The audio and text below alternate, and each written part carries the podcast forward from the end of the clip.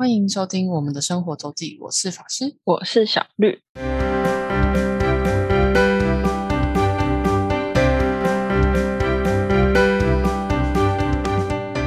来到我们每周分享生活的时间啦。没错，那今天的主题依旧是打开台北，因为上周才讲了一半的，去了一半的空间，就发现时间好像有点过长了。对但是在那之前，小绿要来说说他最近去看的国片，是国片对，没错，月老九把刀的，哦，对，是九把刀，九把刀的，嗯，对嗯，呃，我觉得，因为还有的那个视觉设计金马奖，嗯嗯，对，它的镜头那个特效超厉害，特效，就是不会觉得尴尬或者是假假的那种，嗯哼，对。还有搭配每个演员的演技非常和谐，就觉得厉害。宋云画，哦，又是宋雨化，对，宋雨化、柯震东、嗯，王静、哦，马志祥，哦我觉得马志祥这这一部真的很赞。我有看到马志祥了，我想起来了，对他，他这部算是坏人的，嗯嗯嗯，对对对，他他这一这一部真的是很厉害。那个故事在说什么？他有讲爱情，然后嗯讲轮回，嗯对，嗯，就是其实都你一开始会以为他只讲爱情，但他其实也有讲人生，嗯就是什么困境，遇到困境，我可能会被某一些部分打到心里，嗯 然后执念，它主要就是有两条线，嗯一条是呃主角们男女主角的爱情线，然后另外另外一个就是马志祥这一条要报仇的线，哦，对哦，对，就是觉得很好看，你就是拿上次的维修票去的吗？对对对，哦，然后里面还有一只狗，就是主角呃男女主角养的狗，也是非常一个大哭点，哦，而且我好像有听说，它应该嗯。是有被训练的狗，嗯嗯嗯，就是非常厉害，嗯演技也是非常强。嗯，，对，然后嗯就是他描述的那个就是死人死去的那个地方，我觉得蛮特别的，就跟以往看到的不太一样。嗯对，然后就是他其实都顺顺的拍嘛，镜头上一个个带，但可能一开始会有一点点的不懂，但他后面就会有一些补充的镜头出现。嗯，对，，那九九把刀是是编剧吗？还是他是导演，然后他是导演改编他的小说。哦是有，所以哦所以是改编的对，可是有看小说的人都觉得他改超大。哦，我想说，嗯，好，但有一好像他有说有几个一定要拍出来，就是嗯某几个某几个场景，对，某几个然后嗯他其实有一点惊悚，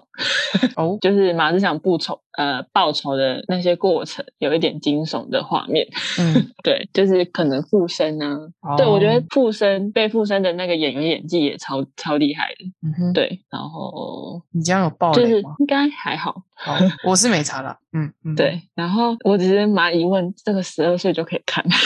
对，因为有一些真的蛮恐怖的。就十二岁人觉得，我以为是十二岁以上要家长陪同这样，哎，是这样吗？我不知道，看一下，可能哦。那他就是写十二，十二岁以应上，然后要家长陪同。对。嗯哦，然后他的音乐主题曲是维里安唱的，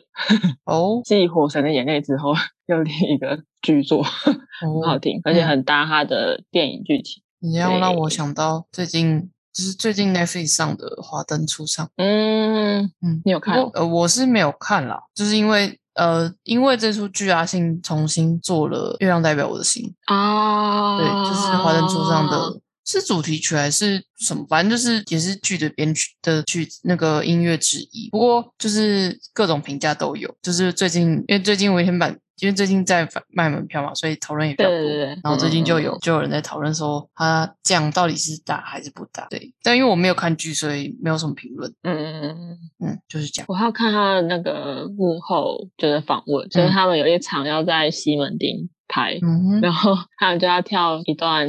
舞，然后那是要搭配特效，所以他们就觉得很尴尬，因为西门町很多人嘛，嗯 嗯嗯，觉得蛮有趣的。对，以上就是这样，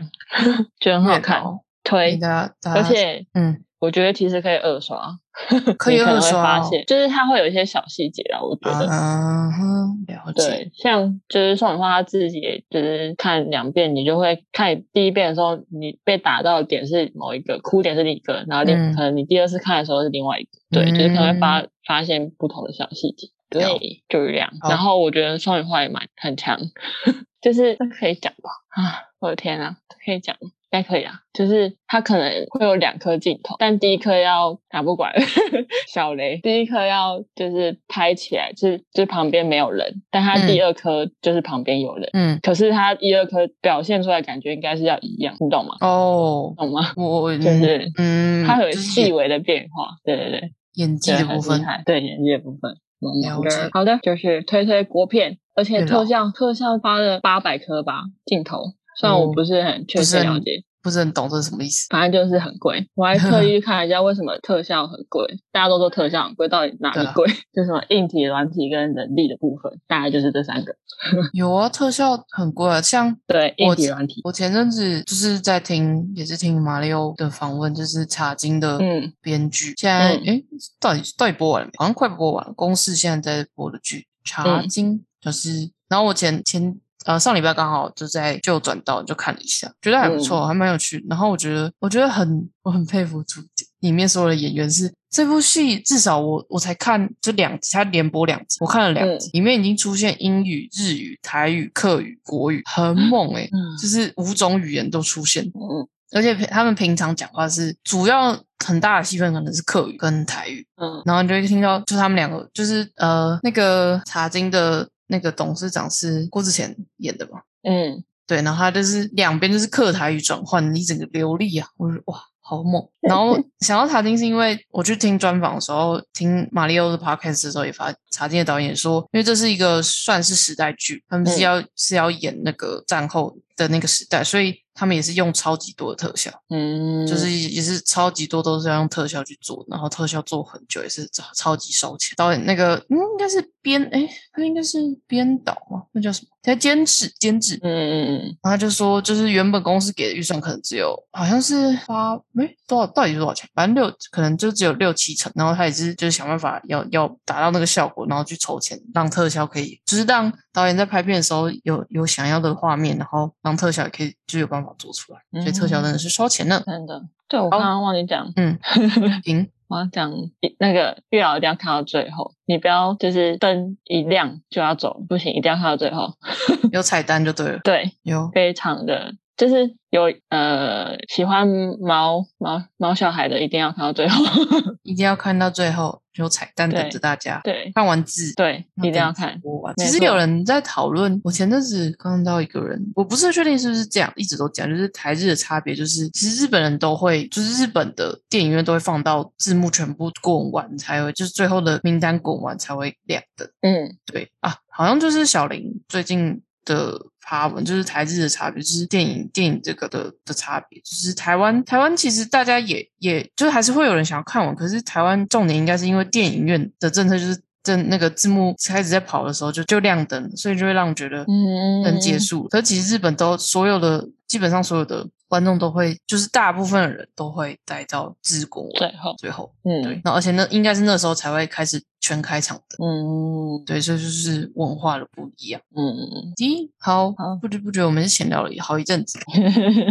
那我们要来进入今天的打开台北 Part Two，我要来讲讲我去了松烟松山烟厂的三个三个地方，松烟光松山烟厂打开台北就有。开了，我数一下哦，应该是十个点，嗯，十二个，就是有不同的区域，所以，嗯，就是你如果厉害，你是想收集点的话，光松烟你就可以踩点十二个。就是如果只是纯收集数字的部分的话，那它有整个松烟的导览，就是整个烟厂，整个松山烟厂这个历史，就是古迹建物的导览，那那个要一个半小时，然后它会也是会带你到一般没有对外开放的。空间，但我自己去的是不只是图书馆跟浴场 place。我先讲浴场好，浴场比较简单。浴场，浴场听起来就是呃，现在这里这个空间的浴场的浴叫是相遇的浴，然后场地的场，然后 place 就 P L I C。那它其实呢，在当年就是松山烟厂时期，它的确是个浴场，就是是个澡堂，是沐浴的场所这样。浴场，它是呃，这里是男男生澡堂。它是保留，所以你还看得到那个半圆形的澡堂的池子的的结构跟上面的排水排气孔的结构都还看得到。就这些，因为它现在其实中山烟厂是古迹吧，所以他们基本上是不会做任何的破坏性的的装修，这样就是都是在外面加盖或是修补而已，不会做大大规模的改动。所以那浴场就是也是还看到那个那时候的浴池跟那个通风口。那目前这里呢？我们就是现在这个时候是，大概代表这时候是没有展览的，但它平常是一个会是一个展览空间，就是会一些商展的展示空间，一些产品发布等等的。那所以如果当没有没有展览的话，它就是一个纯整理过的空间，然后你就会看到一些架子。然后它这边的风格是走比较像什么罗马风吗？还是？有点有点我有点忘记。但是它里面的就是它目前就是这个接手的这个单位的已经有做一些小小的小小的装修，就是在它原本的建筑外墙上。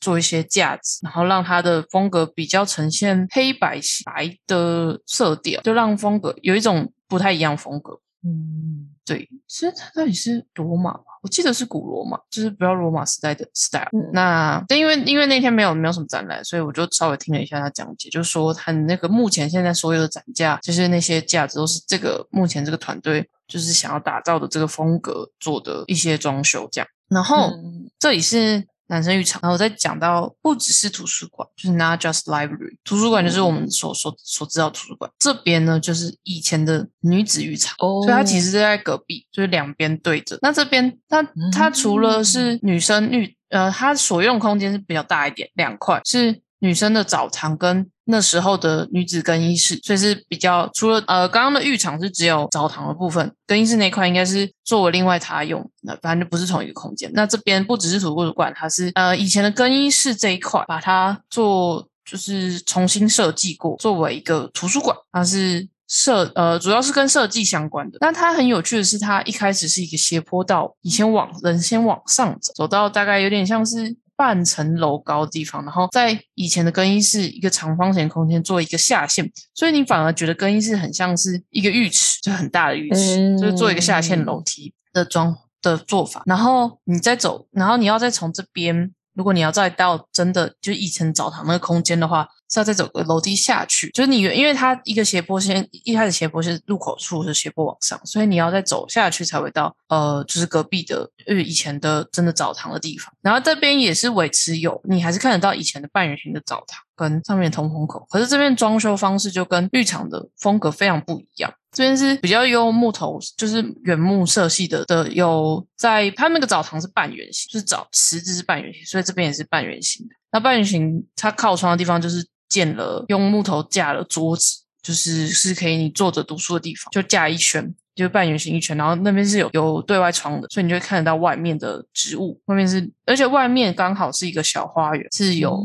特别绿色植栽。在那边是，然后半圆形的直面的地方是一样，是作为就是图书馆，也是放了很多书。然后在中间那个以前真的是澡堂那个池子那边，就会做一个展区，就是依照他们有可能有活动的的或是什么固定场设展，每一区会一定的时间会做改变。那目现在有展一些，现在展了一个，就是嗯，怎么说呢？有点像是没有文字的动画。他们最近出了一，就是有一个，好像是他们设计师出了一本，有点像绘本的动画，然后就是展了一些那那个呃那个绘本定格绘本怎么怎么被制作出来的那些道具在那边，还有书。嗯，对。那我觉得这里很有趣。然后这边有讲啊，它不只是个图书馆，刚刚讲到外面它是一个小花园。然后小花园这边也是也是图书馆的范围，然后你可以它有它你可以换拖鞋，就是室外拖在花园走。哦，对，它它进去是要脱换鞋的。然后原本他们说这个这个中，因为它其实虽然是一个小花园，可是它其实真的是被建筑物包围的，因为它是在松烟的其中一块。那松烟是一个很大的建筑体嘛，所以它只是松烟中间的一个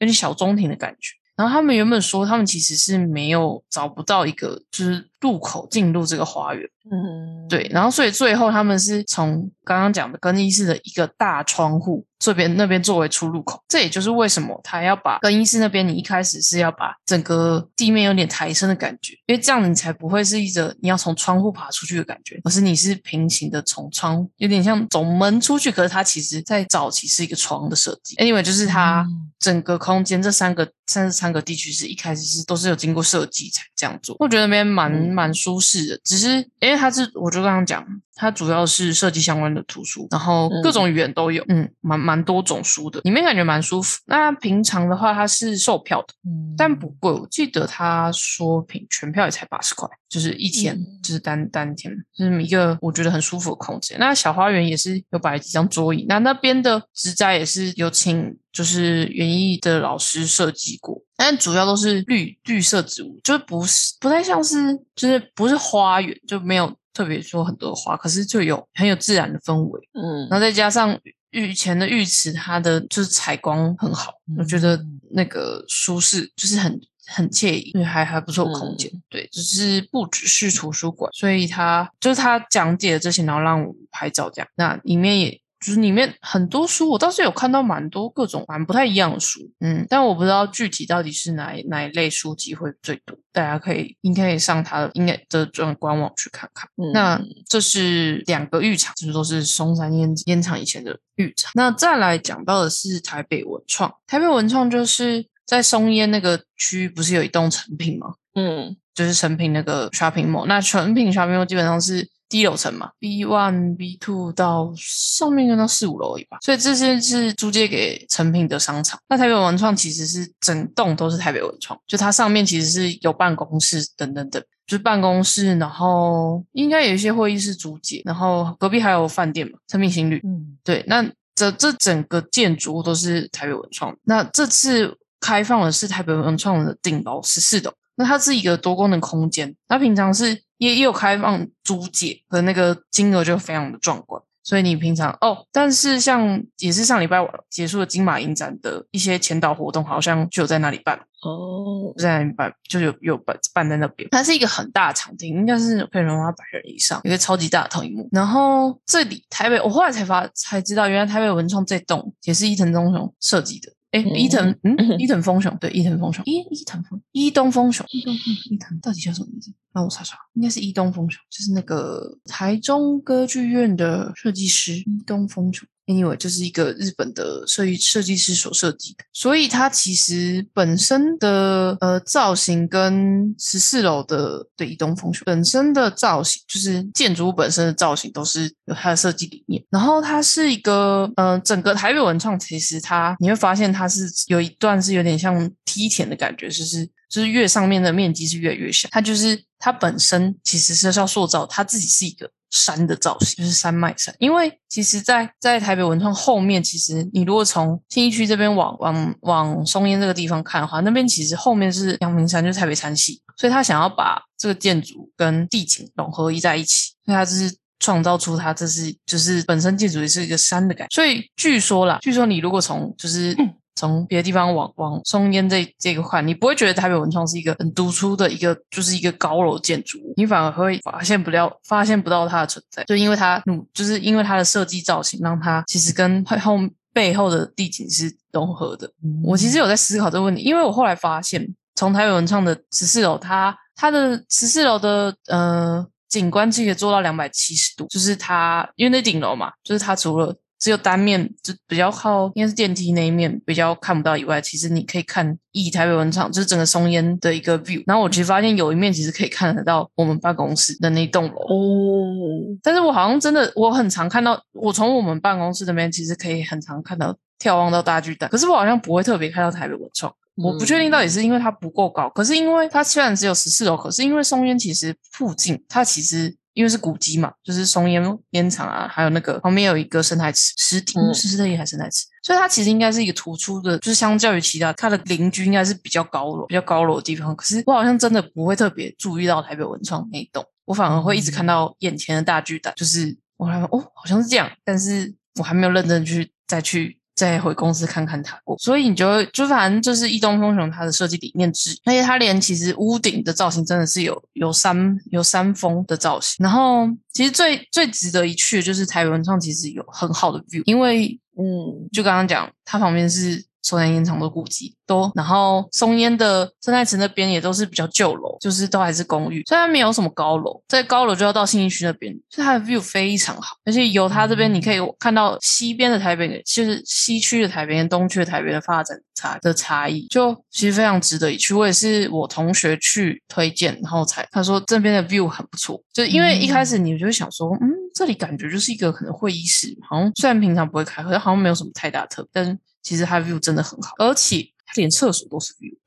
很神哦。我们还观光观光参观观光厕所，对，参观参访厕所，男生厕所、女生厕所都去。因为它哇，因为就刚刚讲到，它因为那已经是顶楼嘛，所以它的 view 其实是基本上还两百七，所以它的厕所其实也是面，它厕所应该是面，我想想它是面哪一面？应该是面北侧，就是往阳明山系那边看去，所以它设计连就是男生的小便小便斗上面的空间是，就是在超过人高之后。人的视一般视线高度可能一百一百五以上的地方就是玻璃可以往外看到，然后女生的话是化妆镜的这一边，化妆镜是镜子的反射，就是看到后面的的 view，嗯就是连厕所都是 view。那它本身的会议室也是，就是基本上都是全部都是玻璃窗，让采光非常可以进来。然后在顶楼还有一小块草坪，那个是可以踏上去，就是就是可能可以办 party 的，如果如果有接到那个场地的话。然后那边就是草皮的话，就是面对呃松烟那一侧，就是烟厂那一侧，所以你会看到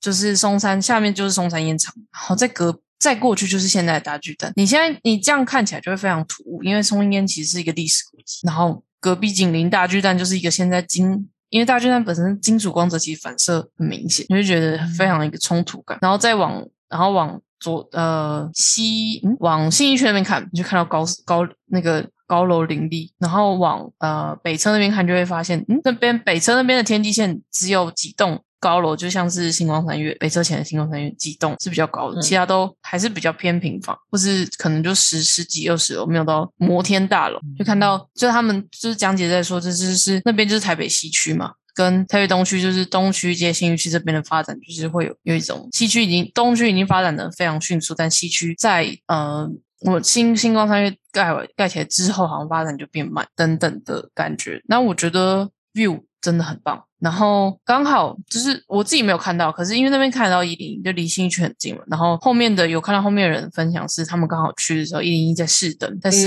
嗯在试那个跨年的灯的灯光，所以其实那边应该看看一零一烟火，应该是看的也是很赞。但他平常也没有开放，所以借可能都都是要有活动才有办法借啊。那个场地费真的是应该是蛮惊人的，所以趁着这个机会。有去到台北文创，真的还蛮赞。不枉费我赶场，真的，真的，我那天真的超级赶场。我三点半，因为台北文创它顶楼居然三点半才开放，然后我四点的小巨蛋，四点到小巨蛋集合。幸好他们两个真的还蛮近，就是而且我那天是自己骑车，所以还还真的还蛮近，有顺利的赶到。但是我觉得很值得，就是值得，哪怕我只有二十分钟上去看，我觉得还嗯还蛮赞，真的是会，而且天气好，尤其是礼拜天。嗯就是一月二十八号天气比较好，不然礼拜六下雨可能就就有点差了。不过我觉得都蛮值得不上。对啊，我觉得很值得，就是值得一去。嗯，就是松烟，但松烟其实还有很多地方，我觉得它那个整个松烟园区的导览应该会蛮有趣，只是后来因为时间关系就，我我就选择了就没有选到。再来，最后讲一个永生旅店。它其实我记得去年它其实应该就它去年，但是去年它给的名字应该最多比较讲讲的名字是石油之屋，就是它、嗯这是那个其实是媒体人媒体们称呼这个这个房子的的昵称。但后来就是他们空间主理人觉得，其实虽然石油之屋其实是比较好理解，等一下我讲解的时候就会知道。但是其实它这个概念跟这个本身这个空间概念不太一样，所以他们就还是最后还是使用用回这个永生旅店这个名字，它叫 Hotel Yolo，它是现代艺术一位现代艺术家周世雄的作品。它本身就整个屋子都是他的作品，就是除了除了里面摆满他的作品以外，它本身这个设计就是他的作品。那周世雄是一个很擅长使用石油这个媒介做艺术创作的人，所以它里面放放了好非常多他的作品都是石油画，所以为什么它就叫石油之屋，以及它的装修的设计感也是就是用石油作为发想。说实在呢，我我去了之后发现，嗯艺术家的东西还是真是蛮令人不懂。我我就是你就算经过讲解，嗯，可以感受到一点，可是还是有没有，还是没有办法很没有办法很能理解到底这东西为什么可以这么高价 各种。对。但我觉得哇塞，蛮有趣的。然后 hotel 嗯。我就讲简单讲一下永生旅店这个。Hotel Yolo，其实是可以，你是可以，就是一般人也可以预约入住，可是嗯，呃，应该是一个晚上八千块。对我看到是八千，对。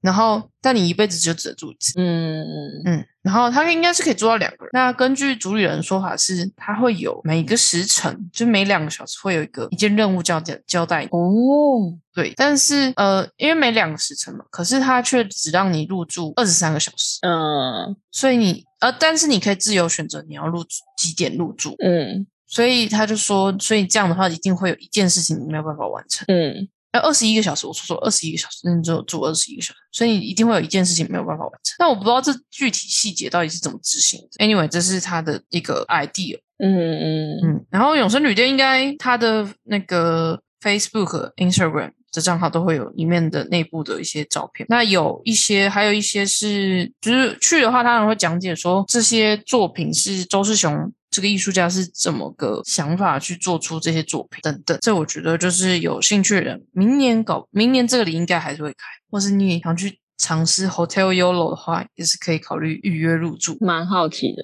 嗯，那他我记得是因为周世雄以前的家里环境好像是到底是哪一个中是中油炼油厂，还反正是他以前小时候住家附近就是炼油厂之类的加工厂，所以为什么他对石油这个东西特别的有在意的契机是这个，这个可能要大家要去再去研究一下周世雄这个人的什么的的背景。然后里面有蛮多作品其实是当年之前周世雄在之前策展的时候就就有出现过的石油之物的的展品的缩小版，这样。让我想想还有什么呢？然后哦，然后一般呢，你经过绝对不会发现它，因为它就是在一个不起眼的公寓的二楼。哦，所以你根本就不会发现你经过他门口，大概是这样哦。还有据说去年就是第一届的 Open House 台北，好像就是在这里发想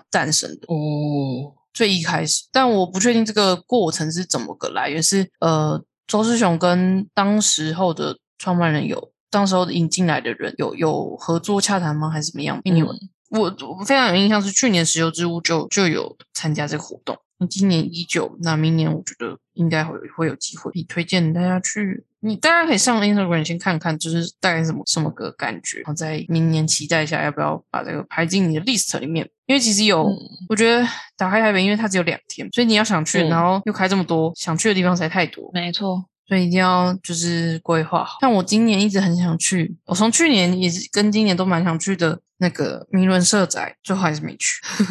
Q Q，看明天明年，名人社宅其实是也不至于，因为名人社宅应该是平常你如果要去登记入住，可能也都看得到，我不确定。嗯，还有什么？还有那个草山水道系统的阳明涌泉啊，自然水博物馆的观音山蓄水池，都是我去年其实就蛮想去，然后没去到。还有金华酒店，嗯，总统套房，对，依旧也是没有去到，住不起，没没得去。就是其实很多啦，所以一定会有遗珠之憾。跟有时候因为因为移动，你要移动，然后又有场次预约的导览的问题，所以就要取舍。但我最后还是去了十个点，也是蛮多的。所以我回来就很累。